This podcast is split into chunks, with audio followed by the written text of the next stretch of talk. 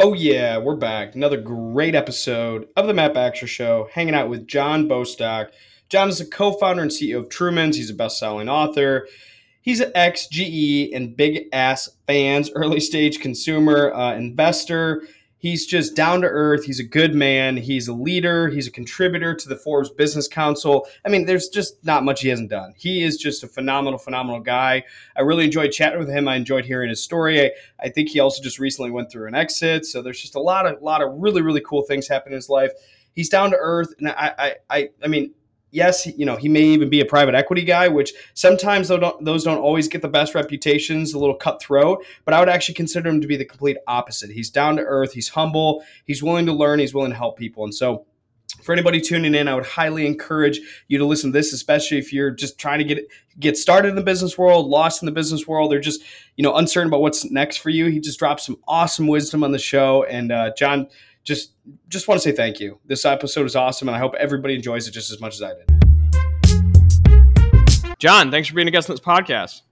Yeah, it's incredible to talk with you today. You know, it's we're finally reaching a point where the weather is turning and we can hopefully get outside and start living our lives a little bit and enjoying the world around us.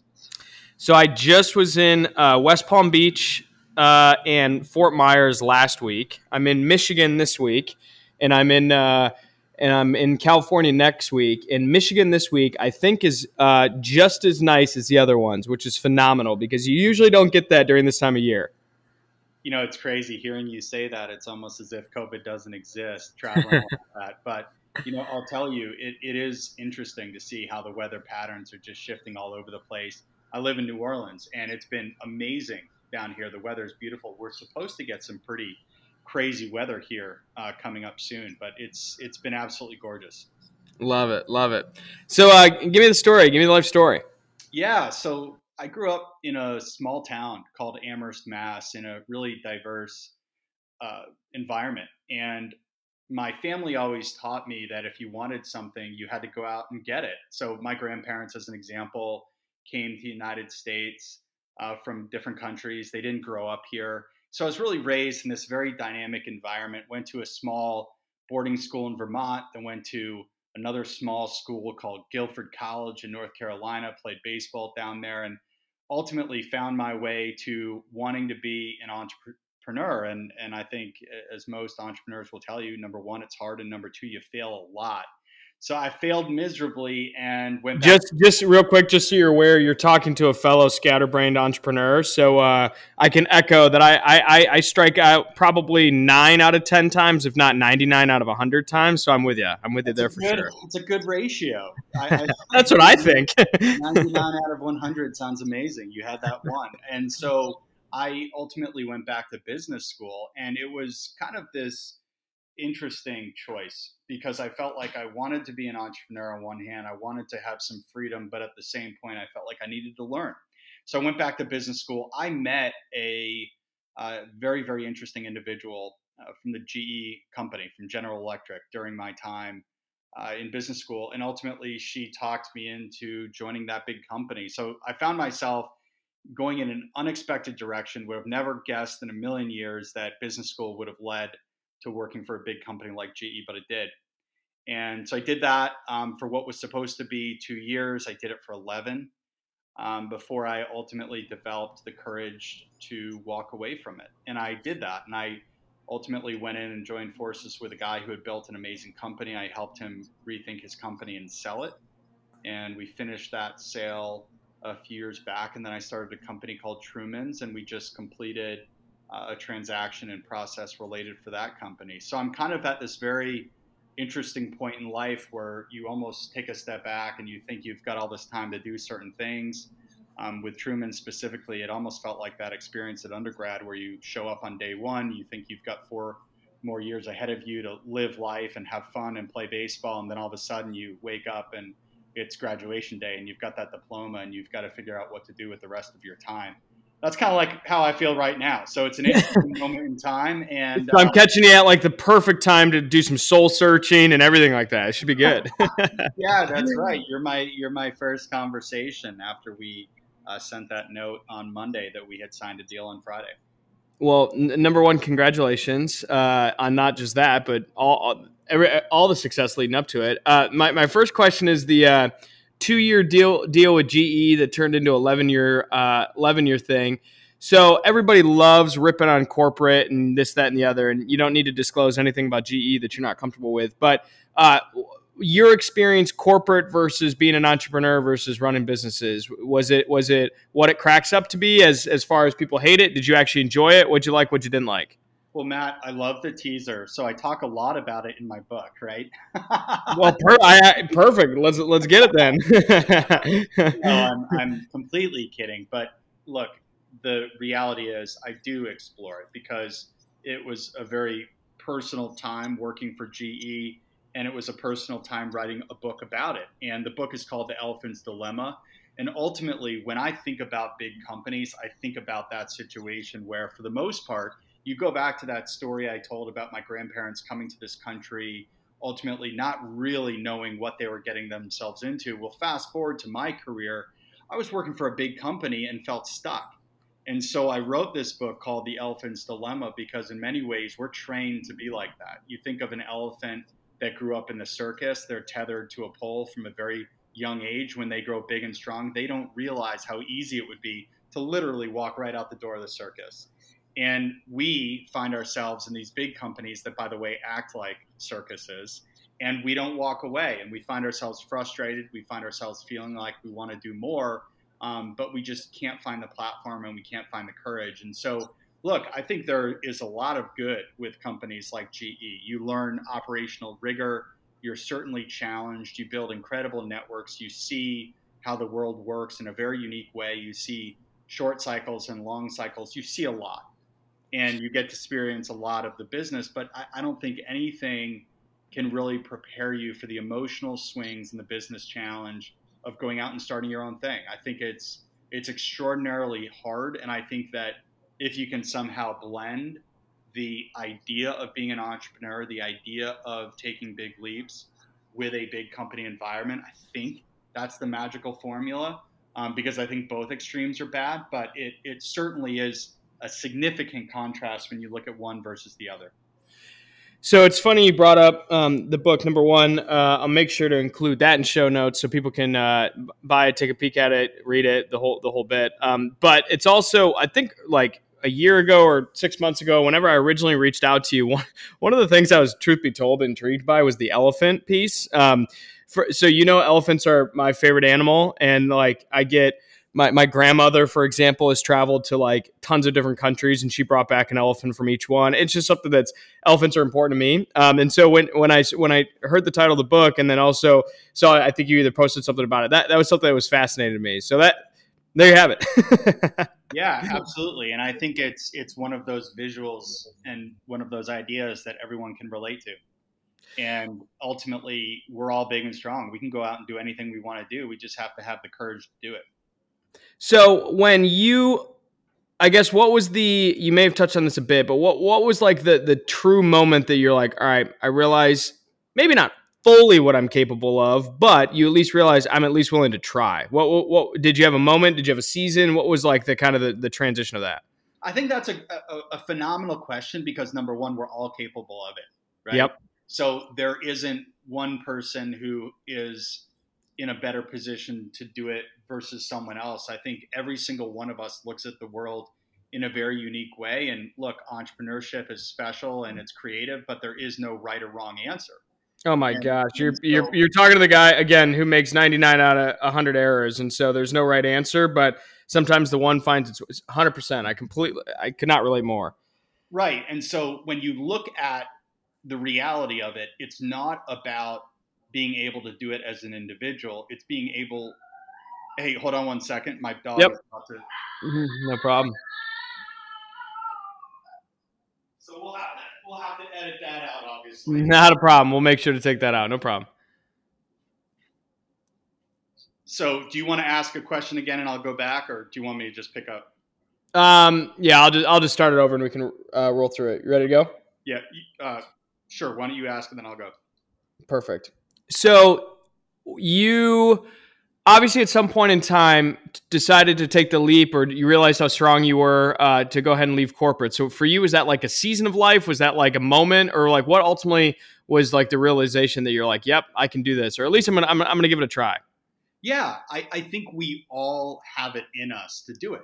We all have these creative moments. We all have these ideas we're not short of coming up with better ways of doing something i think what we're short of is the willingness to go out and do it and the courage to do it. And so, what I would tell everyone is number one, look, you're smart enough to do it. I don't think of myself as this incredibly bright individual. I just happen to be someone who sees opportunity and is willing to go after it. So, the biggest thing, the biggest challenge that we all face is truly breaking free, is this idea that we've got to break the chain and go out and go after what it is we want to go after. Now, look, hopefully, we choose things that make the world a better place and we're all more kind to each other. But the bottom line is that every individual has those those moments where they're looking at themselves in the mirror, they're driving to work, they're thinking, I've got a better way of doing something. We've got it in us. And there is no right or wrong answer, right? There is no entrepreneurial police that says, oh, you're going in the wrong direction.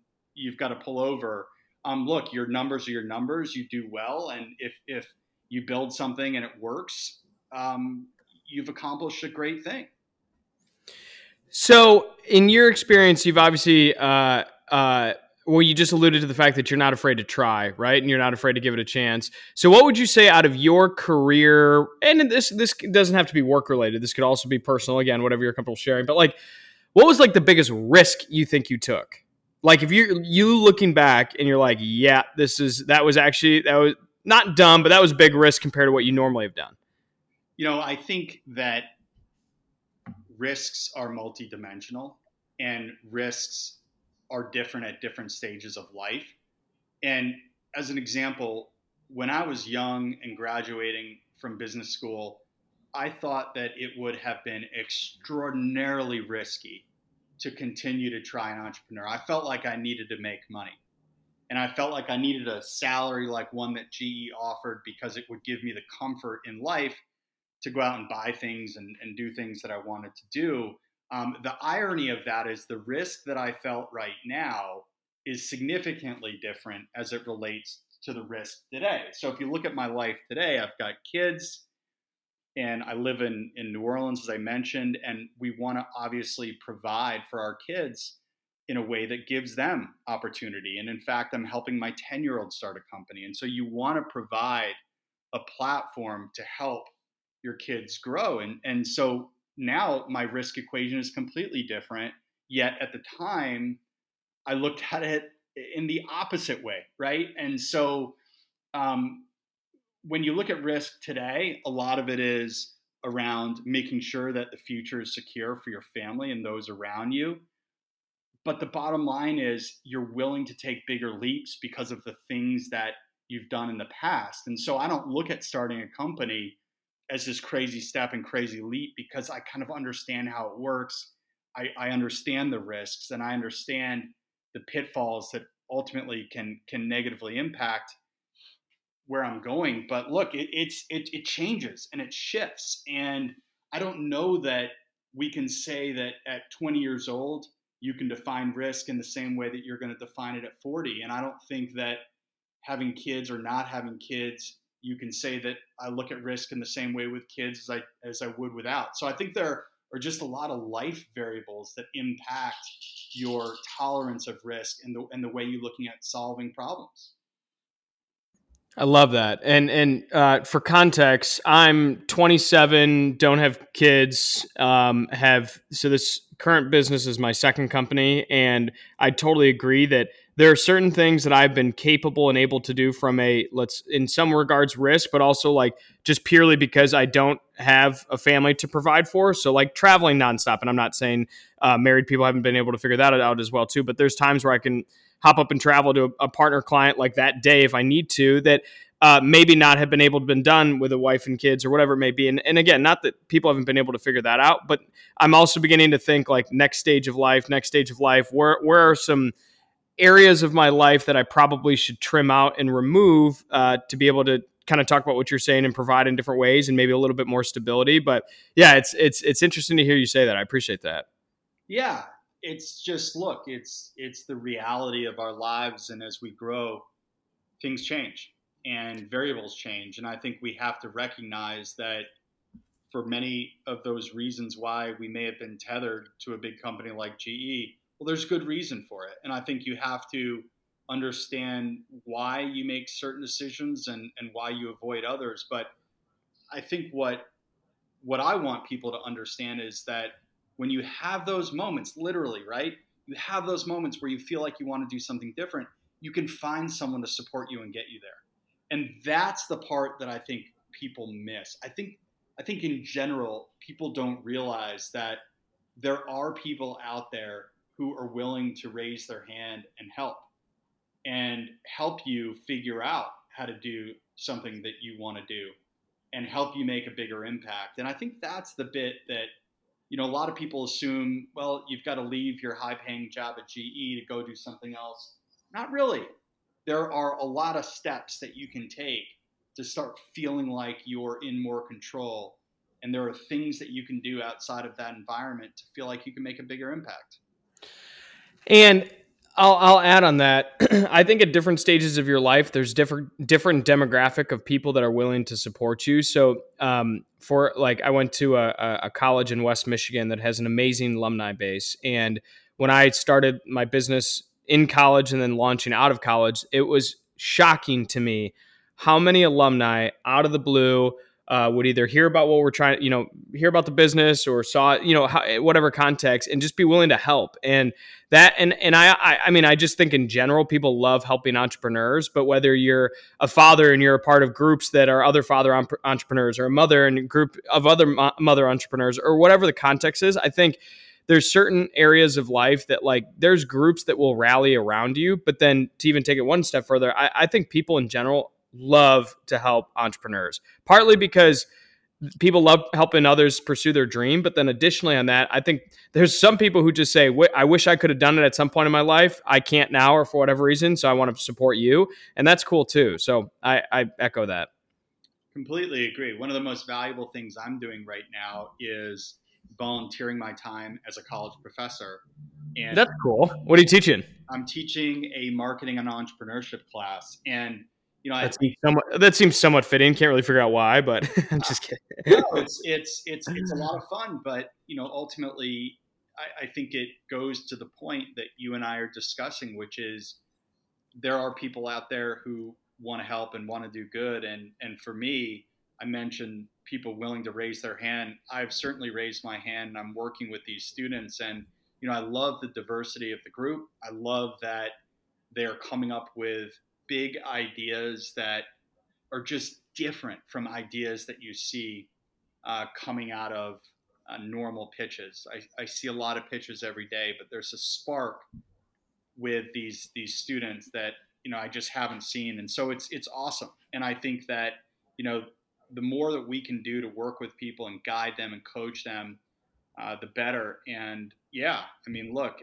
I, I think for anyone listening who wants to give back and wants to raise their hand and, and help others, things like that make a huge difference. You know, those those kids not only are they going to learn more about business, but we're talking about the fact that it's okay to take a leap, the fact that they can do anything they want to do. We re- reinforce that.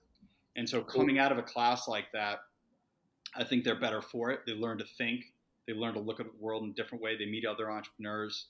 We talk about real things. It's all reality based. So you know, I think um, I think that's what we need to do more of, and I think we just need to support each other in those types of ways. I 100% agree, and and one of the things I'm curious about uh, teaching entrepreneurship in a, a uh, uh, academic setting. Have you had to sort of uproot some of the uh, methodical or process orientation of some of the ways people think, and like I, I guess what I'm getting at is, uh, as you know, entrepreneurship uh, can be messy, and there's no right way and wrong way. So, have you had to sort of explain or uproot or teach some of that with some of your students? Yeah, I mean, one of the things that I stress is understanding the context of why businesses decisions are made and what the entrepreneur saw at the moment they decided to take the leap. And so the framework that we follow is one built on audio files, audio case studies, typically a how I built this episode. And the students will listen to a founder and we'll explore what they saw at the moment they started the company. Because the idea is to be able to think about the market and think about opportunity in ways that create value. It's not necessarily about studying a pricing strategy or studying the the core components of a marketing campaign.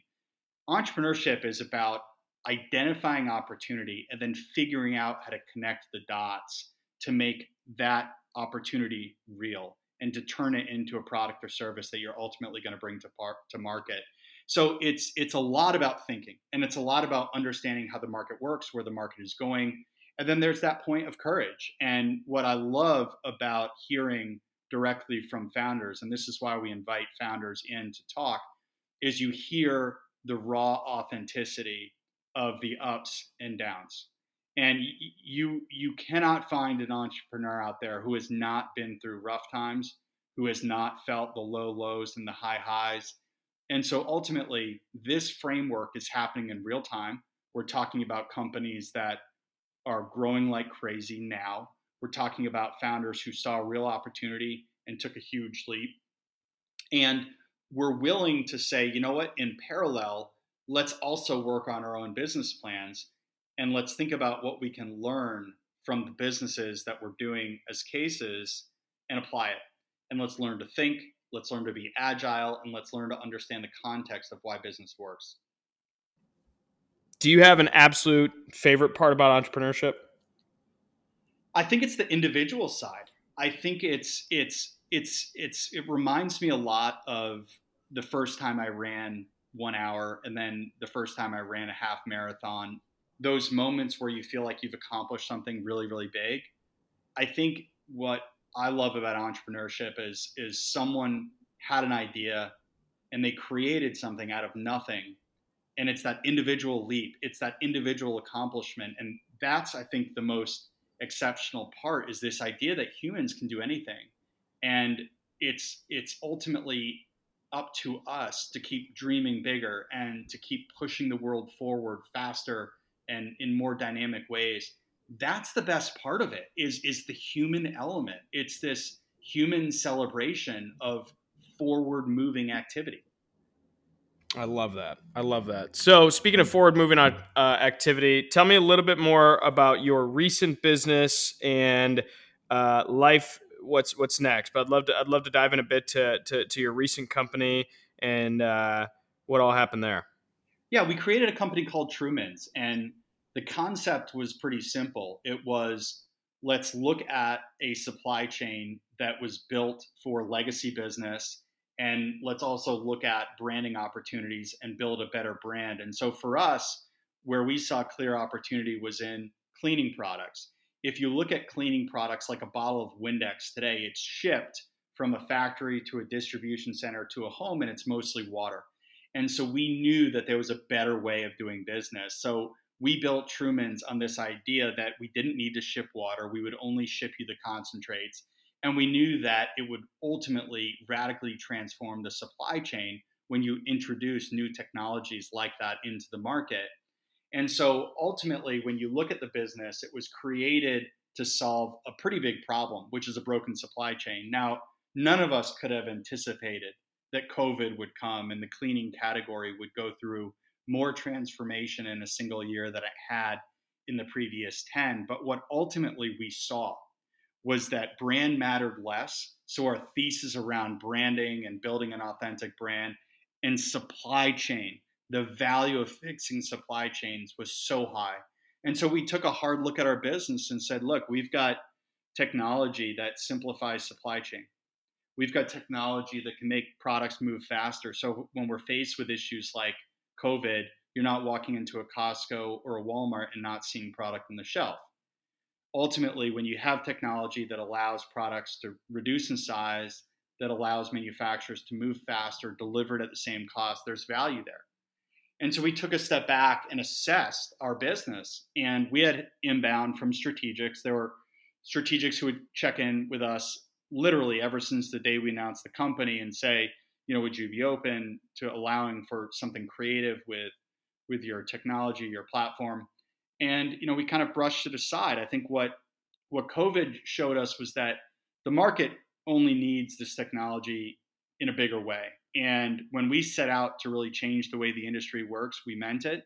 We didn't just say we wanted to change the way the industry works for Truman's. We said we wanted to change the way the industry works. And so we had a chance to um, partner in, in, a strategic acquisition type of way um, to allow for our technology to, to become a part of a much larger and global company's uh, portfolio. And this allows them to really radically transform their global supply chain. They're in a lot of very meaningful business to business categories that, frankly, we, frankly, will see a lot of efficiency and innovation. So, you know, for us, it was a very difficult decision because you ultimately, you know, you don't start something and imagine just two short years later you're not going to be a part of it. But I think when you understand that value is best driven by a company of global scale already that doesn't need follow on investment, that doesn't need to invest in building its own infrastructure, it's more of a plug and play. I think it makes a lot of sense. So in the end, we chose to go in that direction. Um, and, you know, I think what you'll see is the spirit of, of what we wanted to do realized in a global way. Um, there's certainly some aspects of how we wanted to go to market that that company is not going to follow. But you know, look, I, I, I think we're we're just proud to be a part of changing an industry. Well, again, I think I said this earlier, but congratulations. Uh, number one, I, I, know it wasn't necessarily part of the plan, but to start and sell a company in technology within two years is uh, starting a company is hard, selling a company is hard, but also doing it in that rapid pace of time uh, is pretty phenomenal. So, uh, not pretty phenomenal. It's extraordinary. So congratulations on that. Um, and it, it, you know, it's interesting that the businesses that boomed um, in the COVID world. I own a video interview software company, and never would I have anticipated that we were getting off the ground, getting off the ground, getting off the ground, and then boom, COVID hits, and our business starts to take off. So what a weird phenomenon. And you know, you don't want to be the funeral home director smiling, but in the but also at the same time, like you you alluded to earlier, like what was the entrepreneur's opportunity that they pursued and and you just go after it and you do it. So anyways cong- i just want to say congratulations. Yeah thanks. As i said it is one of those moments that you wake up and you feel like holy cow now i've got to feel like now i've i've i've got to go do something else. And so there is some anxiety that comes with it and you never know if you made the right decision. You never know if if you um, you know if you did the right thing. But know, I think in the end, you've got to believe in the direction, you've got to believe in, in the choices you make, and you've got to believe that um, you'll find something else to do. And you know, it's it's hard. I mean, it's look, I'm 44, I've got young kids. As I said, I'm helping my 10 year old start a company, and it's it's incredibly exciting to see the world from his eyes. But you know, I look at the world around me, and I just see so much opportunity, and sometimes I feel like I can't even run fast enough um, to, to take advantage of the opportunity. I think I just need some time uh, to, to kind of sit back and, and think about the world and, and think about what I want to do. So, uh, this is the worst question to ask based upon what you just answered. Uh, do you see yourself taking a step back and getting involved in a lot of different things, or do you see yourself taking a step back and finding the right thing to put majority of your time? Now, I would imagine, and I'm going to hedge a bet to say that somebody like you likes to be decently involved in multiple different things. But like your true amount of time and energy, would it be, you know, more advisory with a bunch of different stuff, or would you actually, you know, sink your teeth into really going after one thing? Yeah, I think value is is best delivered with focus. And so for me, I'm going to spend the majority of my time on one thing it doesn't mean that I'm not going to help other entrepreneurs because I love doing that. And it doesn't mean that I'm not going to continue teaching young students to become entrepreneurs. But I think we're all best suited, focused on one area and becoming really, really good at that one area. And ultimately using your effort to make that singular thing that you're focused on special and different um, the the folks I know who spread their time too thin never end up adding value within any one of the pillars that they're focused on. And so I'm going to take my own advice and say, look, I'll I'll find something to focus the bulk of my time on.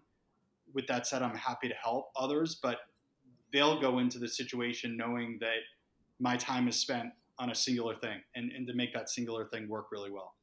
Yeah, that's so good. So if you had uh if you if you had the desired impact that you left in somebody's life, what would you want that impact to be? I think I would love to inspire people to know that throughout history, we have taken big leaps to make the world a better place and a stronger community. You know, back when our ancestors came to the United States, they came with a vision that this country was going to be collaborative, supportive. It was going to be a melting pot of ideas and forward looking innovation. And for some reason, we've put walls up around the countries that we live in. And I think that we forget we're all part of a global community. And not only are we part of a global community that, frankly, we're all the same and we're all facing the same challenges. We're all facing gun violence. We're all facing disease. We're facing hunger issues. We're facing these macro challenges. And what people need to start thinking about is forward looking innovation that solves some of the biggest issues we face. Because yeah. if we don't have entrepreneurs focused on solving those issues, then entrepreneurs are not going to have products and services to sell, and they're not going to have people to buy those products and services. If we're constantly living in turmoil and we're constantly facing pandemics that shut down our supply chains and shut down our manufacturing sites, we're not going to be able to work and we're not going to be able to move. And so I'd really love it if people walk away and say, here's an individual who looked at the past and changed his way of thinking based on the way our ancestors took risk. As we look forward, will our ancestors respect the work that we did?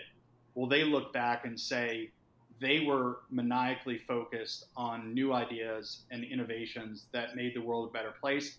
Or was it self serving? Or was it to simply make money? And I, I just think that the more that we can look forward, the more that we can imagine a world that our ancestors thought it was going to be, uh, the better we are. That's uh, that's a good word, and uh, basically it's a motivational talk right at me. So thank you for that. um, my uh, my favorite my favorite question on the planet is uh, what is it that gets you out of bed in the morning? And I guess you know you can answer that in the context of uh, 20 year old you, uh, if that's the same as 30 year old you, if that's different, you know, than than 44 year old you, and what do you think it's going to be? But I, I, guess at the end of the day, uh, you're doing a lot and you've already done a lot. And and, and what is it in your life that uh, gets you out of bed in the morning, keeps doing keep keeps doing all that? Well, right now it's my kids. I think I think my measure of success right now is looking at them and seeing that they're going to make a positive contribution to this world. And you know, the fact that my 10 year old wants to go out and create a company. Now, look, it's not a, a, a big thing that's going to change the world and make it a better place, but it's a step.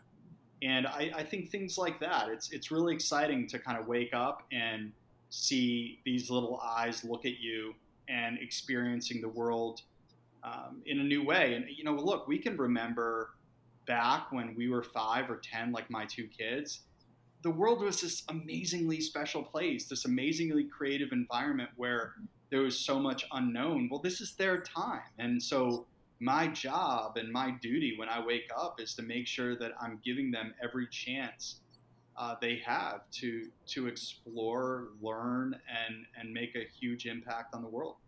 Yeah, that's so good. So, for anybody that wants to follow along with what you're doing potentially next, uh, to find the book, to reach out to you, to connect with you, what is the best way for them to do that? LinkedIn. I'm very active on that platform. Um, in fact, my co founder and I developed a huge following just during our time with Truman's. Um, I think people are surprised at how um, much we use humor in our day to day life. Um, yep. so you'll enjoy the interactions on LinkedIn. My book um, is on Amazon, The Elephant's Dilemma. I also write um, at times for Forbes, so you can check me out in a variety of different places. Yeah, I love that. Well, Jon, seriously, this has been a joy, and uh, you've inspired me, and I just want to say thank you. This has uh, been been fantastic. Is there anything else you want to leave the audience with? No, I love it. I'd say in the end, no one is going to give you permission. You have to know that you can go out and do it, and you can do anything you want to do. You just have to take that leap it's a blank canvas and we get to be the artists. Absolutely. Love that. Jon, thank you so much. Take care.